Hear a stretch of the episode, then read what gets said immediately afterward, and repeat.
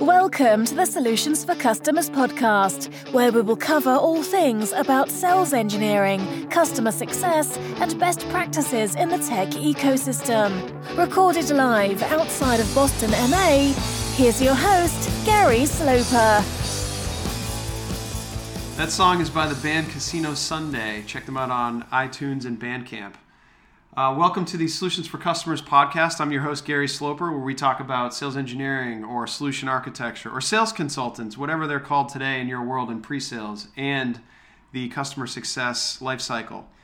Uh, today, we are actually out on location. I'm, I'm super excited to have uh, the guest on the show and really our first guest uh, for a couple reasons. One, this individual has been pushing me to, to kind of launch a podcast, and I've, I've been honored to be on his podcast twice, and I'll let him talk a little bit about that. But he's also uh, what I would consider one of the benchmark um, type of individuals when you want to build and, and launch uh, a sales engineering or solution architect organization. Uh, he is an individual that um, all SEs, I think, really look towards um, to understand the standards and, and really understand how to actually live in this world. So I am super honored to be here with Brad Loomis, uh, of Cloud Technology Partners, uh, also known as HP, or I should say probably the reverse. But I think you, you know, if you're like me in the, the worlds of acquisitions, you still try to hold out a little bit for that uh, for that name.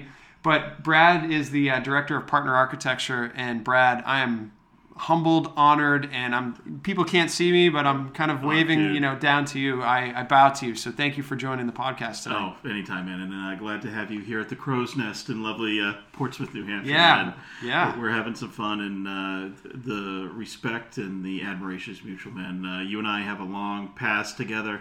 Heck, our parents even know each other. so um, it's good to continue the chat and look forward to uh, talking with you about anything and everything solution architecture, sales engineering related today. Absolutely. Thank you. Uh, so, a little background for you know, probably the kids on the phone because it feels like we're now the old old men in the industry. the gray beards. Yeah, the gray beards and losing hair. Uh, at least me, anyway. Um, so we started back together in the days of Exodus, which a lot of people don't know was the first commercialized data center offering globally based out of Silicon Valley. Yeah and uh, we met down in the Waltham data centers and didn't realize what our roots and heritage, like you said, our, yeah. our parents knew each other. And I remember, so to kind of go back in time, you may not remember this. So I was probably really wet behind the ears. I came into the technical project management side, and I remember everybody talked about this guy. His name was Cash Money, and it was Brad Loomis because he could just do wizardry on being a solution architect. And I looked at that and I'm like, that is a really cool job. So I actually owe you personally oh, uh, one of the reasons why I got into this, and and that was a crazy time. I mean, you remember that? Oh, it's uh, a lot of late nights, but it was we were smiling all the way, and no matter how long that day was. Um, you had family around you, and that's what I've looked throughout throughout my career. Is hey, how can I have some of these folks that I really like spending time with have a common mission and then execute against that mission and do fun stuff for clients out there. And so that time was awesome. All the friends you and I made are awesome, and heck, that that runway has led us to meander back through each other's lives over the years. And that's and honestly, at the end of the day, call sales engineering, solution architecture. It is a relationship game, and um, this world keeps getting smaller and smaller every single day, man. it does, and and it's funny because I chat often, as you do as well, uh, with folks that run sales organizations, and and these types of roles, the, the roles that we live in, tend to roll into the CRO or the VP of sales, and they do a great job of managing sales teams, but they sometimes don't understand the EQ of really how do you build and advocate and drive best practices within solution architecture. And I, I'm sure you've seen them all. Oh, you know, and I mean, what would you say is you know some of the challenges that sometimes those leaders have with with trying to not just manage us, but really take us to that next level? Because sometimes I see, you know, the CRO will hire uh, the best architect to go lead the team, but that architect just likes building and fixing things and solving workload challenges, not Peter leading principle. people. It's yeah. the Peter principle, right? Uh, elevated to the highest form of success, but probably a step, a bridge too far in their career. Right. I so early on in the career, actually, when you and I were at Exodus, um, the great Joe Monzo.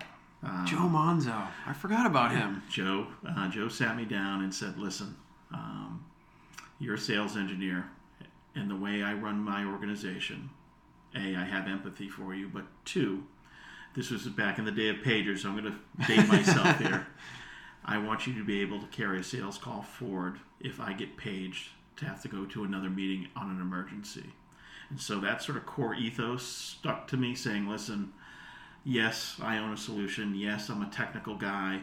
But at the end of the day, I need to march a sales cycle forward, but not do it for the sake of the number, but do it for the sake of the outcome to Right the on. client. And that's that's the thing where I see folks or like executive types going looking at a solution architect, a technical consultant as we have them on the pre-sales side, or a sales engineer as a minor sales rep, and I think that's the wrong optics. Yeah. I think you need to empower and more importantly impassion those folks uh, to develop the right solution for the right client at the uh, right time and let them own the outcome. Um, let them be the ones that help assist in driving that solution home and also be the voice of reason.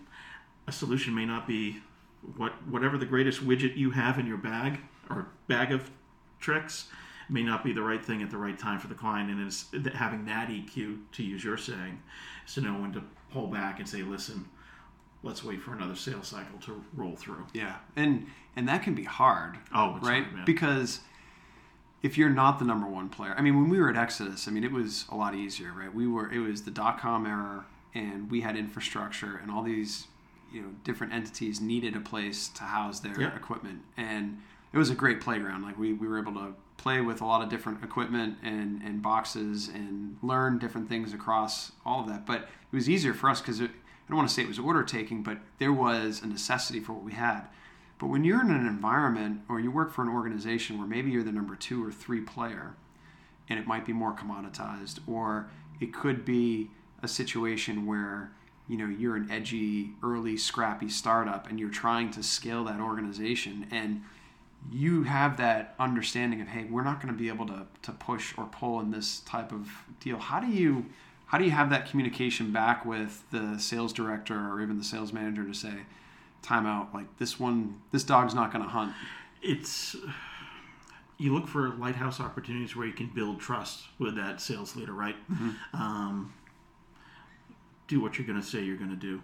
Uh, the the usual block and tackle of uh, commit. Uh, if you commit to do something, you do it. Um, so build that trust early and often. So when you raise your hand, um, you know it's for reals. Uh, go back to uh, Jocko Willink's book, Extreme Ownership, right? Take full ownership of everything, right? Don't push it off to someone else. And by doing so, right, you can elevate your level of trust and visibility in the organization.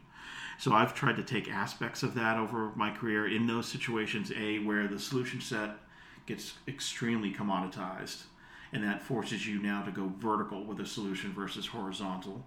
Or you are so, let's say, leading edge, not bleeding edge, where um, you need those lighthouse accounts to prove the business model, to prove so you can get the next round of funding, to prove, hey, the check's going to clear this time. Sure. And we've seen good and bad sides of that. But I think it comes back in regards to developing that level of trust with those frontline managers, saying you're acting in the best interest of the client, but also the best interest of the business, and being able to say, hey, I'm that sort of moral compass, back to a previous conversation, to say, hey, this is what we can do. Now, some of it, I've had hard conversations with sales managers going, we shouldn't be in this deal.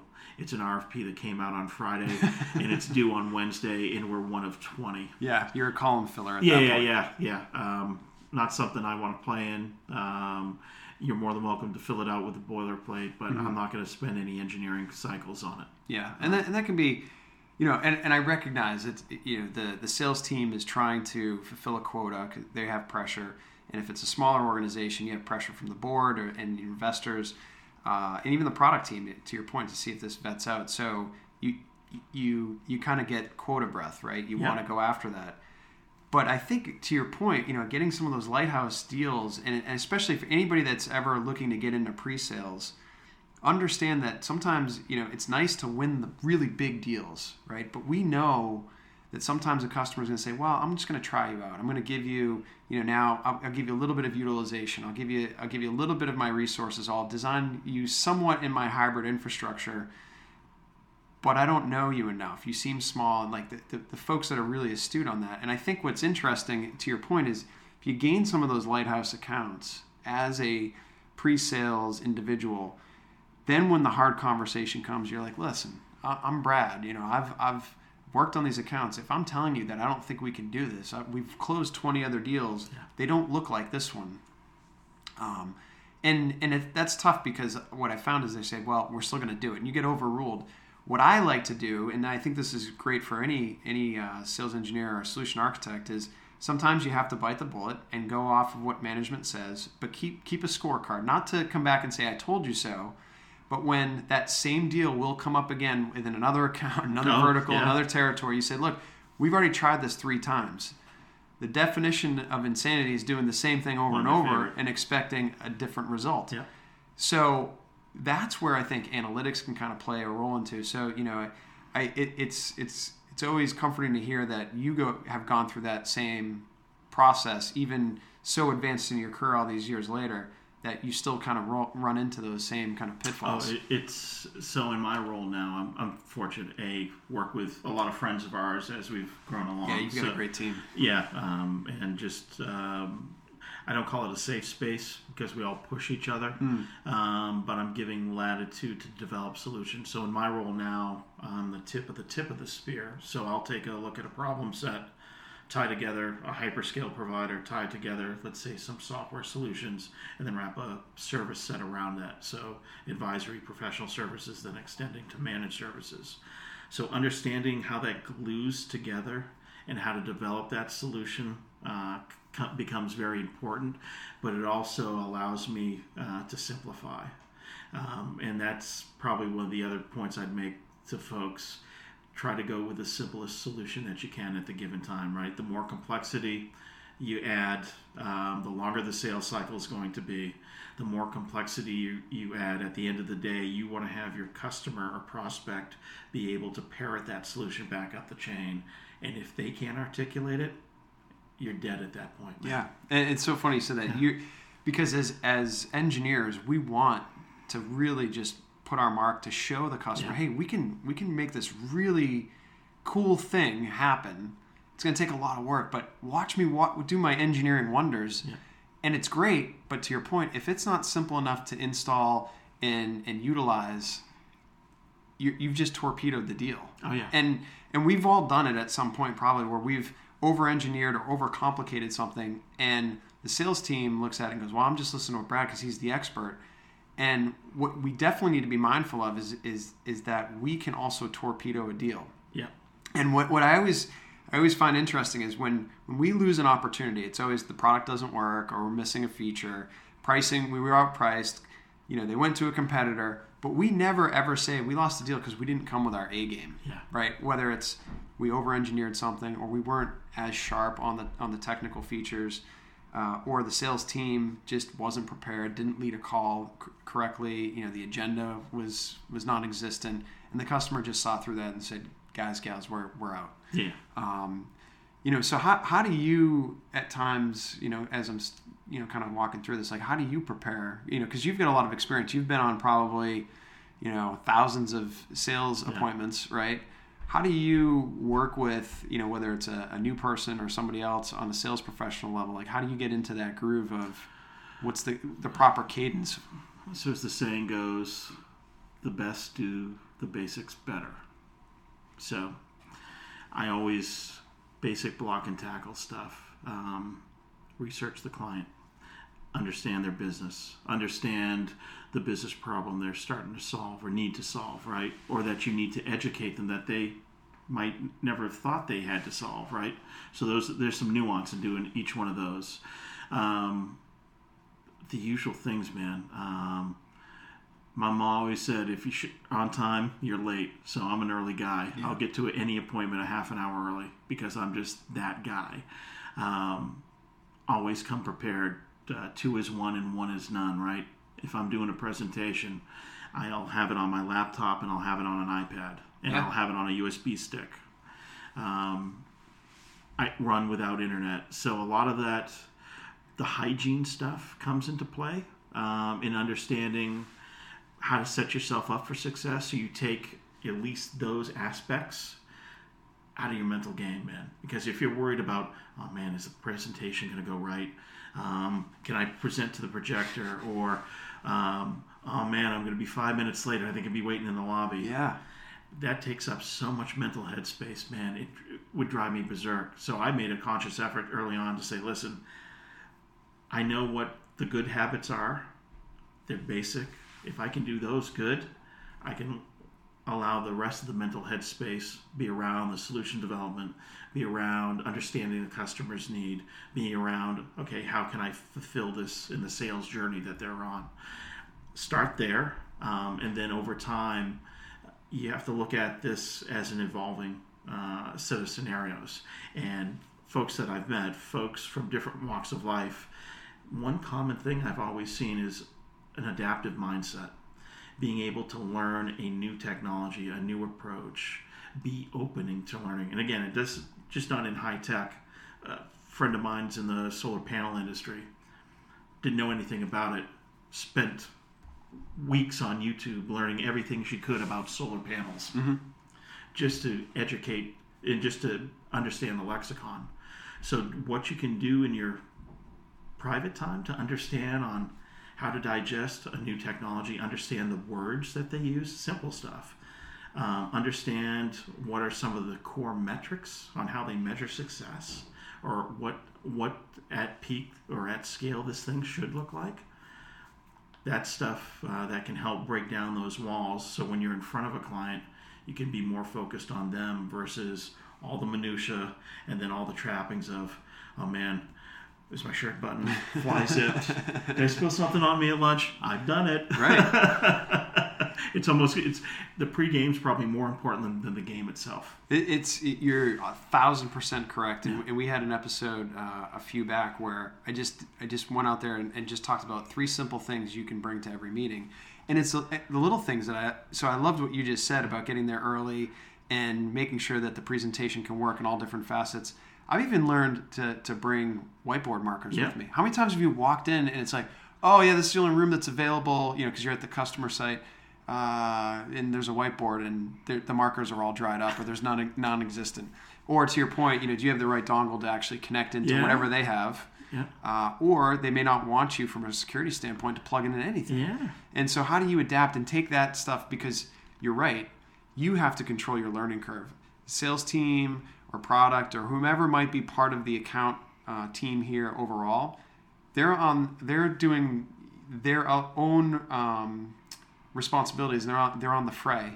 Your job, you are the single expert that has to know everything and be Johnny on the spot. And if you don't know, you know how to get back to them and, and figure out what the answer is. But you're right. You have to control your learning curve, and it and it's moving faster. When, you know, when we were at Exodus, I mean, it, you know, it took us 18 months to launch a, an application. Now it's you know hours, minutes, right? yeah, yeah, it's- so how, how do you try to like control your learning curve? Like, are there, are there without like saying, hey, I, I read all this stuff. Like, what No, are like no, the no, methods that you you kind of implore? So, and again, uh, part of my role too, and having you on a couple times, um, I do uh, the Doppler podcast for Cloud Technology Partners. So, without doing the commercial for that, one aspect of it that I like is I try to help unpack how people learn.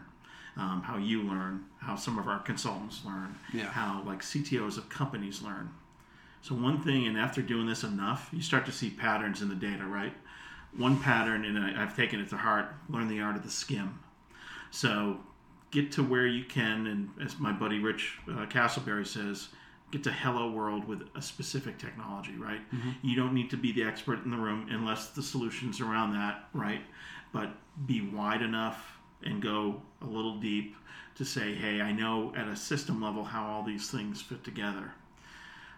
Backing that forward is there's tons of information out there. We're we're being deluged with it. So the approach now of curation mm-hmm. on a specific interest topic to you in your private time, that's gold. So subscribe to X number of YouTube channels and put them on a 1.5 speed. So hey, you can learn a little bit faster. But don't think you're gonna go out there and learn uh, your favorite cloud provider solution set end to end at any given time. Pick a very discrete portion. Maybe it's serverless. Maybe it's containerization. Maybe it's security, and make that a focus for you. Sure. Because if you get, it's the shiny squirrel thing, right? Right. I can be looking li- left and right as the next new feature comes out, and I'm trying to build muscle memory in something very, uh, very niche. And as they say, get re- rich in your niche out there, right? So the goal, what I've been able to do, and it's taken a lot, right, um, is focus on some key technologies, focus on some key patterns, and really get some muscle memory around that. So what am I doing right now? Um, SAP to some degree, serverless containers. That's been a focus for the last six months ish or so. Okay. Um, there'll be other stuff on the horizon as I develop solutions as they come out from incubation to full time sales. But I, I know I'll have to build, understand the lexicon, understand the players, understand the landscape that those technologies operate in out there. Yeah, and it's funny you mention that because where I've recently seen various uh, founders, you know, they've, they've they know the technology, they've built it from the Yeah. ground up, and they want to serve or they have to serve as that architect with a potential customer because they know it inside out. They don't have that team, and to your point, they they don't have some of the kind of the high level skim of everything out there Yeah. from layer maybe even just layer one through three right Yeah. so they're building something and they don't have the core understanding of how the global internet works which for a lot of people that's not interesting but it's actually come full circle because you need to understand that Oh, today yeah. right and Correct. and and so not having even like a cursory foundation of how you know just the the, the inner networking works with managed service providers and yourself and and how you go to transit, yeah the, the, the whole basis of how do I move bits and bytes from one endpoint to the other, man. right you got to have at least a cursory knowledge because again at the end of the day your your uh, your background my background if i can't understand the network that supports it it's going to be in a black box and it's a dead solution to me at that point Right. And to your point on on kind of figuring out, you know, what is interesting on the hobby side, I, I think back to again when I was, you know, cutting my teeth at Exodus, um, and I wasn't at that architect level. I, I mean, I I looked at okay, what was interesting. I remember figuring out how to start uh, playing with IDS boxes as we Yeah. were doing installs, and I'd sit in the cage and. You know, I'm, I'm learning on there. I'm going into Pix firewalls, doing conduit statements, and you know, looking back, that's probably not the best security posture, right? But you know, we weren't passing live traffic, so in full disclosure, even though the statute of limitations is probably way past, but it, you So know, yeah, but but sitting in the cage and just you know staying away from everything and just taking my time to understand that, yeah, conduit statements don't really exist the way they look today in, a, in firewalls, but the premise of what you're trying to fix, accomplish, or avoid, and, and threats and, and other things still applies. So that way you've, you've built that foundation so you can take that quick skim to understand okay, I understand the high level of this WAF solution and bot mitigation because of everything I've done in my background. yeah I mean, do you think, you know, and, and this is the, the, the scary thing that I feel at times, and, and kind of why we've kicked off this, you know, learning podcast, et cetera, is the next generation, because there's so much out there, there's so many more companies providing services to the same amount of customers, and there's that product fatigue. It's really kind of building the next generation, kind of building that minor league team to go in. And I mean, what are your thoughts on you know, if I was coming out of college today, there's not that exodus. It's like I get dropped into a SaaS provider, and it's like, go figure it out. Like, what do you, what are you seeing? You know, in terms of the the young kids coming out today that they should be taking on? Because it may not even be. Hey, you don't necessarily need a four year degree. No, You- no, no. Go run some boot camps. If you've got the aptitude and the chops coming out of high school, go do a community college and maybe you know do something different. So I'd say at this point, um, and I've seen this with uh, friends' kids as well. uh, learn how to program, learn how to deploy an application, learn how to uh, understand DevOps, CI/CD, all that good sort of stuff. Those buzzwords right now, uh, because that's the new factory. Yeah. And if you understand how the new factory works at a very minute level, regardless of your occupation, um, you'll understand the business a lot better. So, I'd, so for folks coming up and out, um, you may have an interest in mechanical, or you may have an interest in security, or you may have an interest in uh, whatever, uh, but understand the art of the coding behind it because that can only enhance you. Um, heck, even uh, I dabble in some of the big data side as well. Uh, everything's data driven this way, so understand how to s- extract data sets, find trends. So statistics course is not a bad thing. Um, I wish I took more of it when I was in an engineering class, but I didn't. Um, but uh, having those skill sets, of being able to wrangle an Excel or Google Sheets and make that data speak to you, regardless of what you do, that's some handy. And then being able to wrap a application thought around that on how to basically either operate in a SaaS world, on premise, etc.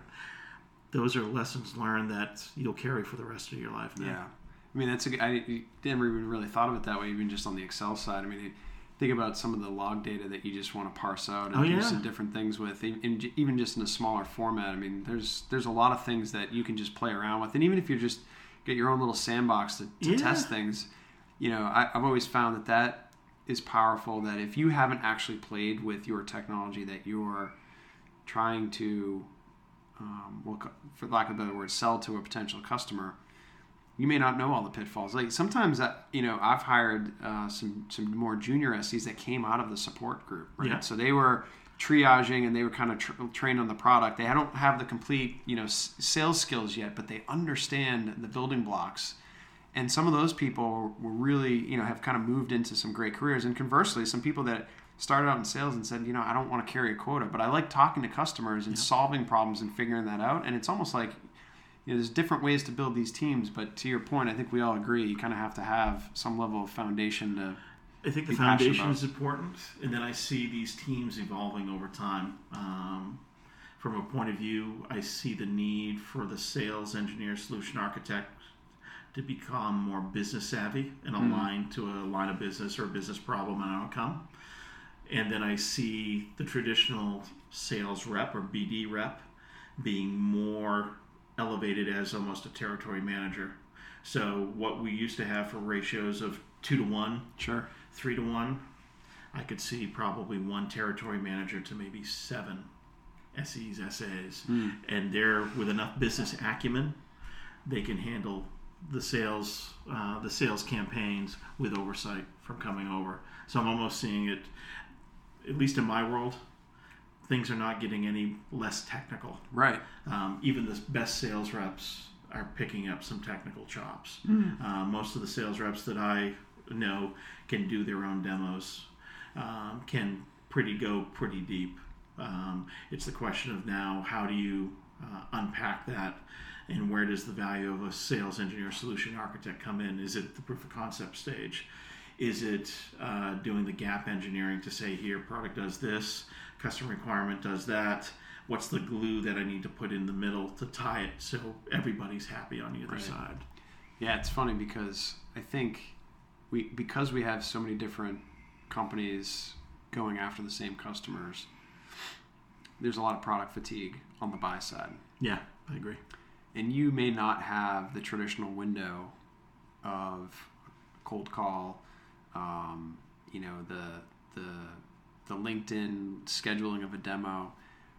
What I'm seeing is a lot of customers saying, "I'm going to stop all this noise. I'm going to do the research myself, and I'm going to contact you." And you, and that's where you really have maybe that one opportunity to wow them or to uncover the pain uh, that they're experiencing to expose what a solution could be. And I and I think you're right. I think that you know the the DNA of a sales professional has to change. It's not about going on the golf course anymore and you know playing 18 and and having some beers afterwards. It's yeah, I can run that demo, and let me ask you some qualifying questions that traditionally years ago uh, solution architect would do it, and and now what's fallen onto us is that we have to go even deeper Yeah. um, into some of those solutions. So it's it's interesting that you're seeing that because I'm definitely seeing that as well. And um, I think some of the sales leaders that have been doing this for a long time also need to adapt and change. You know, I've seen folks that have been doing in sales for 25 years or so, and well, this is the way I've always run my business.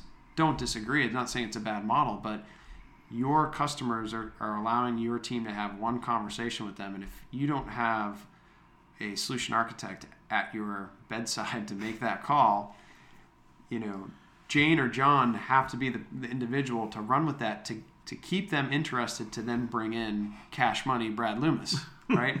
and the reason why we call him cash money is because he's very good at solving customer problems and closing a deal as part of that. So that was I probably forgot to mention that earlier on. Oh no, it's good. Well, but I go to it to tongue in cheek. Um, CTO Andrew over at uh, Densify, phenomenal person, in- interesting introspection. Uh, he would roll into a room. He goes, just by the nature of the jeans that I see being worn, I can distill deposition. So let me unpack that for you now. Yeah. I roll in, and if I see mom or dad jeans, that person's probably five years out of retiring. They're not going to rock the boat. Yeah. They're going to be stuck in their ways, and they probably won't listen to you. Sure. Slim fit jeans, like what I'm wearing here, I'm trying to stay current. Yeah. I'm trying to, I'm leaning in.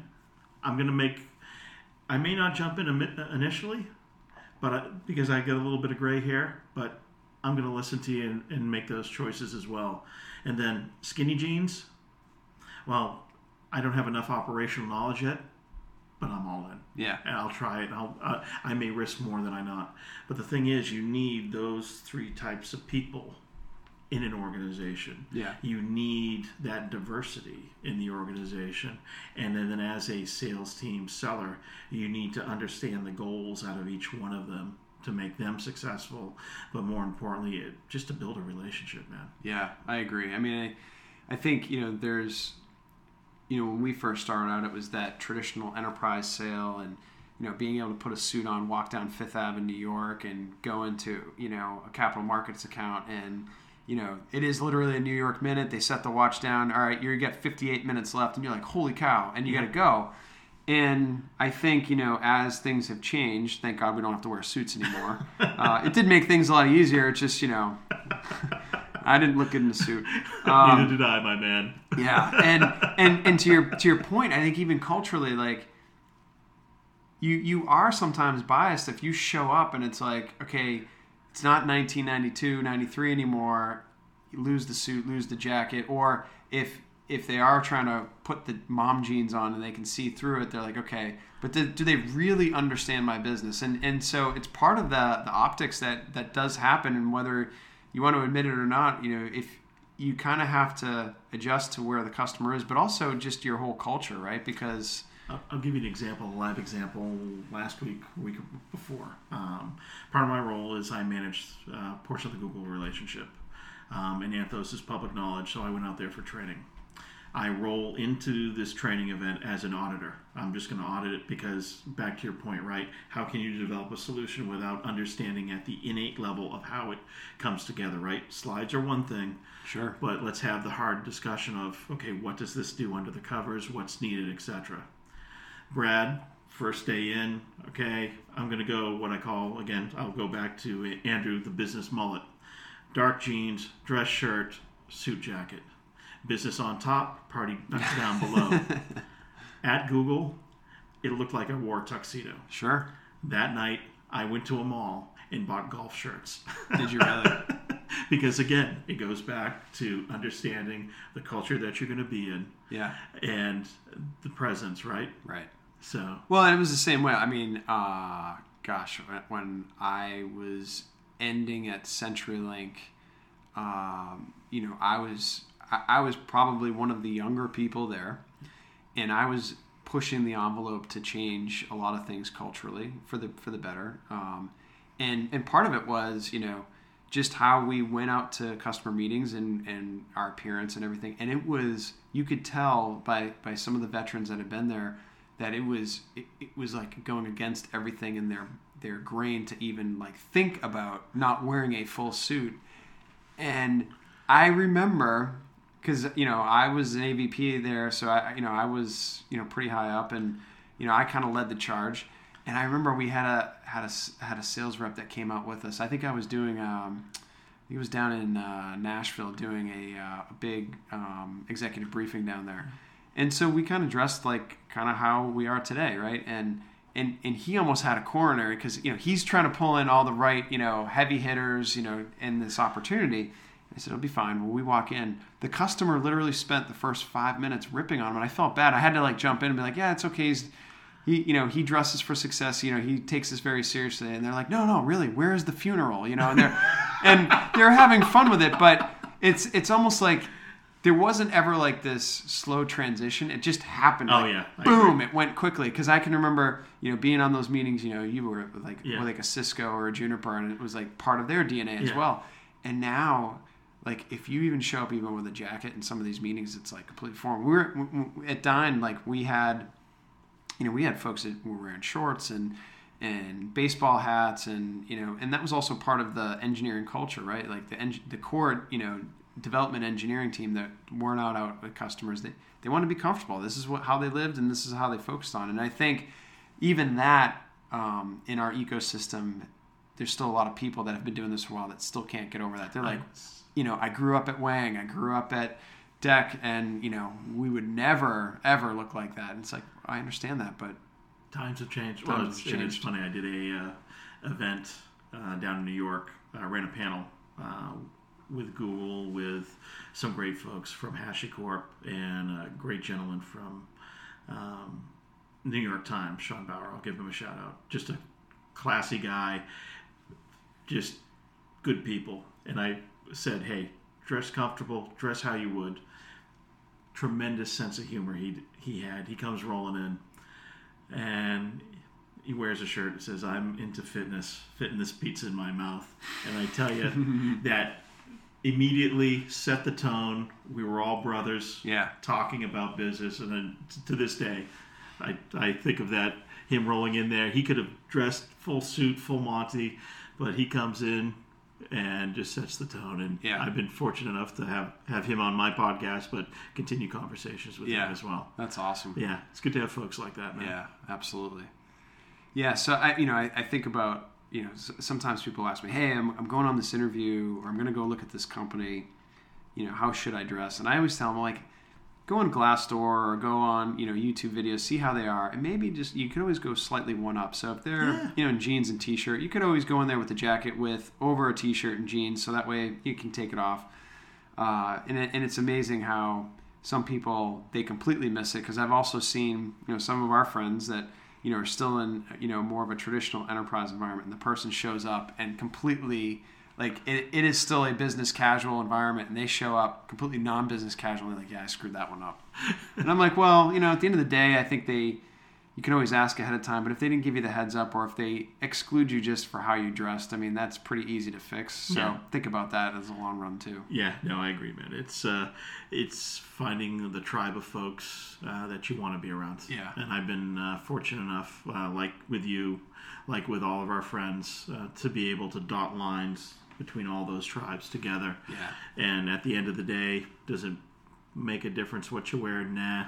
Um, it's more about what you do, what you say you're going to do, and more importantly, how you support each other uh, on that mission. It really does because, you know, just almost 20 years later, right? We're we're still hanging, and you we'll kind of build doing it for another 20 years. yeah, right? I hope so. Yeah. Please, and and I think though, you know, as much as we live in this self-service cloud world, I still believe that people buy from people. You know, Agreed. granted, you know, especially when you're DevOps, I'm not here to to to uh, not put wind in your sail. I get it. You you just don't want to deal with people at times, and that's okay. But for the most part, for the solutions that we're we're you know helping customers with, they still want to be able to look across the aisle and say, "Okay, Brad, you get my back, and let's go design this together." And that's important, right? Oh, it's it's. Uh, I've have two of my closest friends, uh, Dave and Charlie. I'll call them out.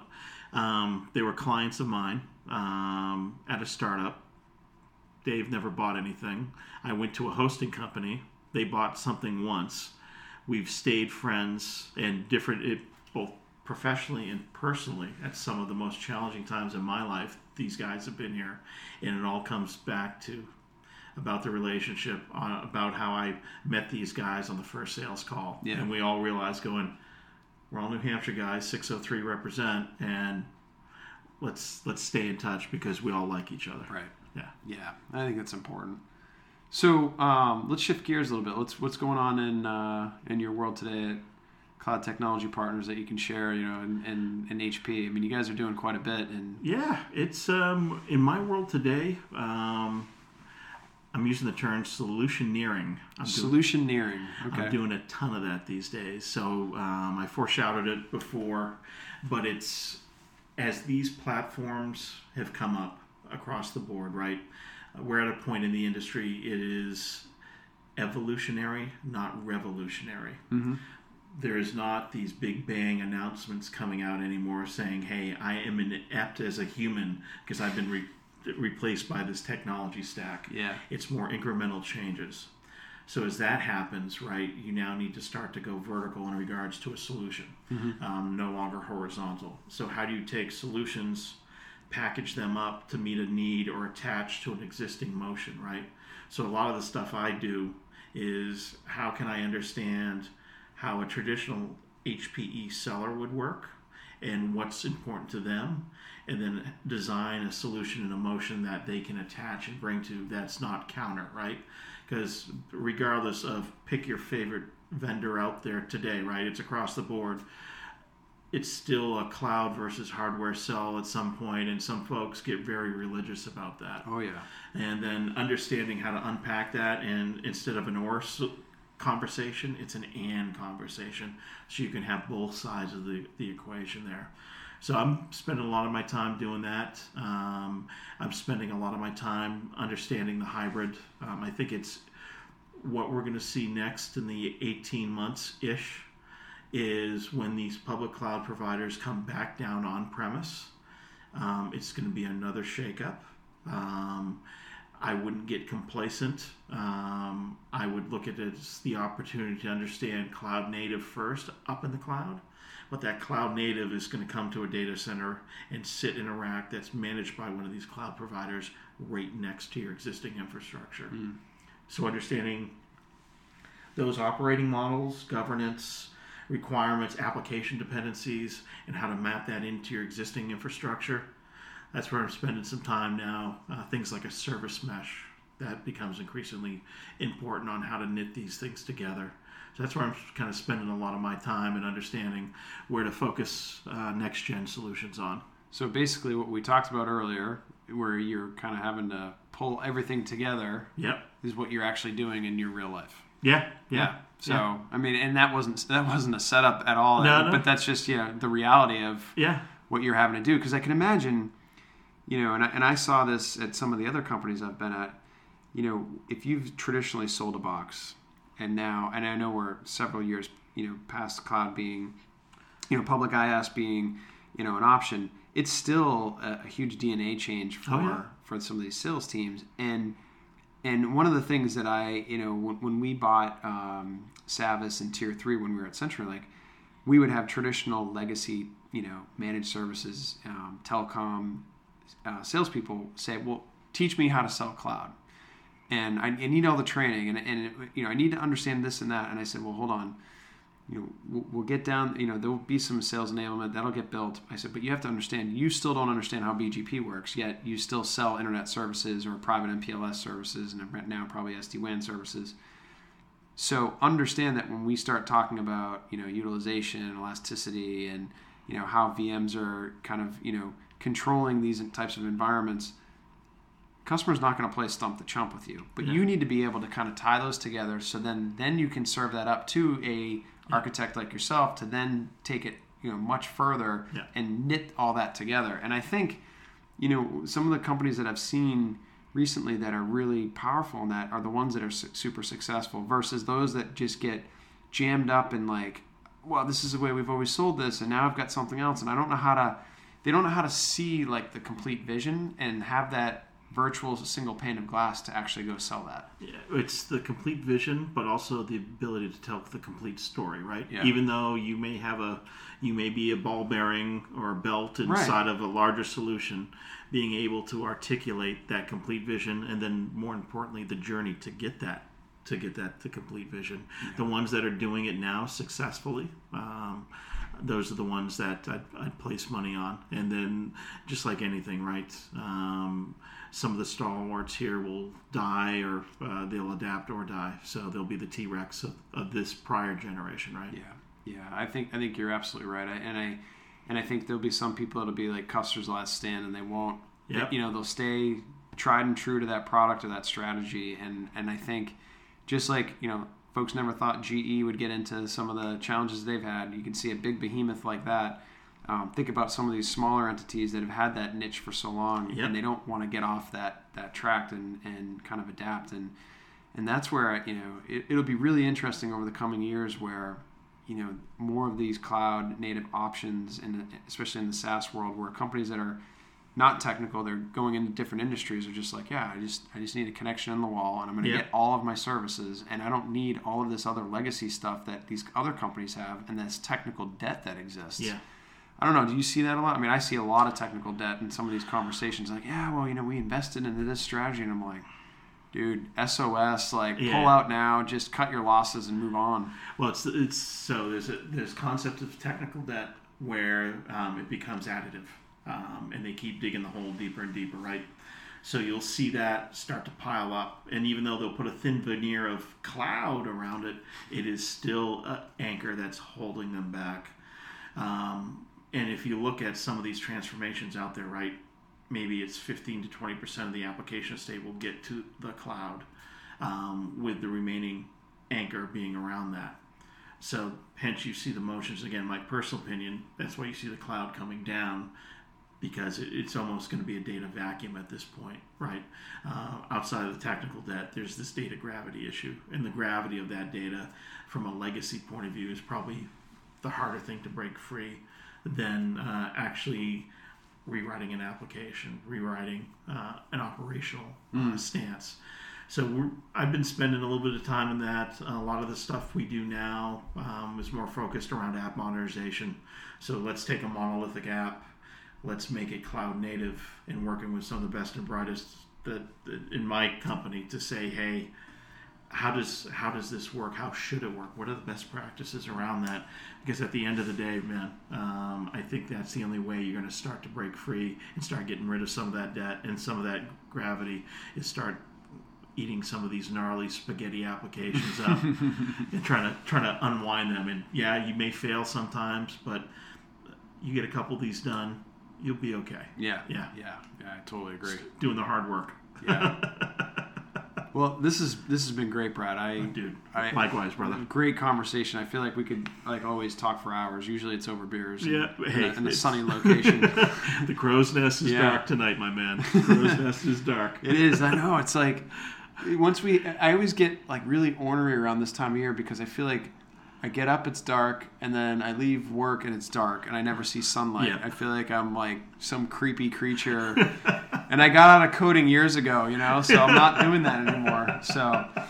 So where where uh you know where can the folks find you and kind of where are you hanging out these days uh, you know online? So, uh, easiest way to track me down is uh, the website bradloomis.net. It's just a uh, landing page, but uh, has links to my uh, socials, email, all that good sort of stuff. LinkedIn as well. Um, and then uh, if you want to hear more of, uh, actually, the la- last podcast we did was with you, Gary, on travel tips, tricks, and techniques. That's Uh, great. go check out the old Doppler podcast as well, man. Yeah, so real quick, give a give a high level anybody that hasn't been on the Doppler podcast because it is blown up on the internet. So let's talk a little bit about that. So I've been fortunate. Um, I came into it after the two founders had moved on to a different company, and I had a number of friends, uh, associates at different companies saying, "Hey, we still need to do this." So I took it on and um, taught myself. Um, good, bad, or indifferent. Mistakes were made, but um, I've been having a lot of fun uh, doing that. So what we cover is industry trends, similar to what we did today. Um, but I do spend a fair amount of time talking about how have you learned this? Because at this point, if you're on the podcast, none of us were born cloud native. No. It's, it's a learned attribute. So how to get folks over that hump? Uh, that's sort of my personal goal. Yeah, it's part of that controlling that learning curve, right? Exactly. Yeah, and and you host that with uh, David Christensen. Uh, uh, Robert Christian. Oh, Robert Christensen. Sorry, yeah. why? Sorry, sorry, Robert. You're gonna kill me. I've only been on twice. It's late, man. It's late. No, Robert. Uh, Robert, and I co-hosted. I've been doing some stuff solo, but at the end of the day, we're two uh, brothers in arms. Yeah, yeah, he's a great guy, and uh, can't wait to uh, to see what he ends up publishing with some of his uh, Uh, his books and travels. escapades, man. Yeah, yeah, I mean, he's he's been around, brown, been around the block for a Yeah. while, and he's got some great great stories. Yeah, great guy. And just you know, it, I I think the two of you. I mean, I think if anybody has not subscribed to that podcast, you really should because you have some great guests that come on, and you and you rap about this kind of stuff all day Yeah. long, which is which is cool. And I think we It's a need lot of more of that in the ecosystem. So I agree, my man. I agree. Well, Awesome. thank you so much for having me on, brother. likewise, I can't wait to have you on next time. Consider it done. Consider it done.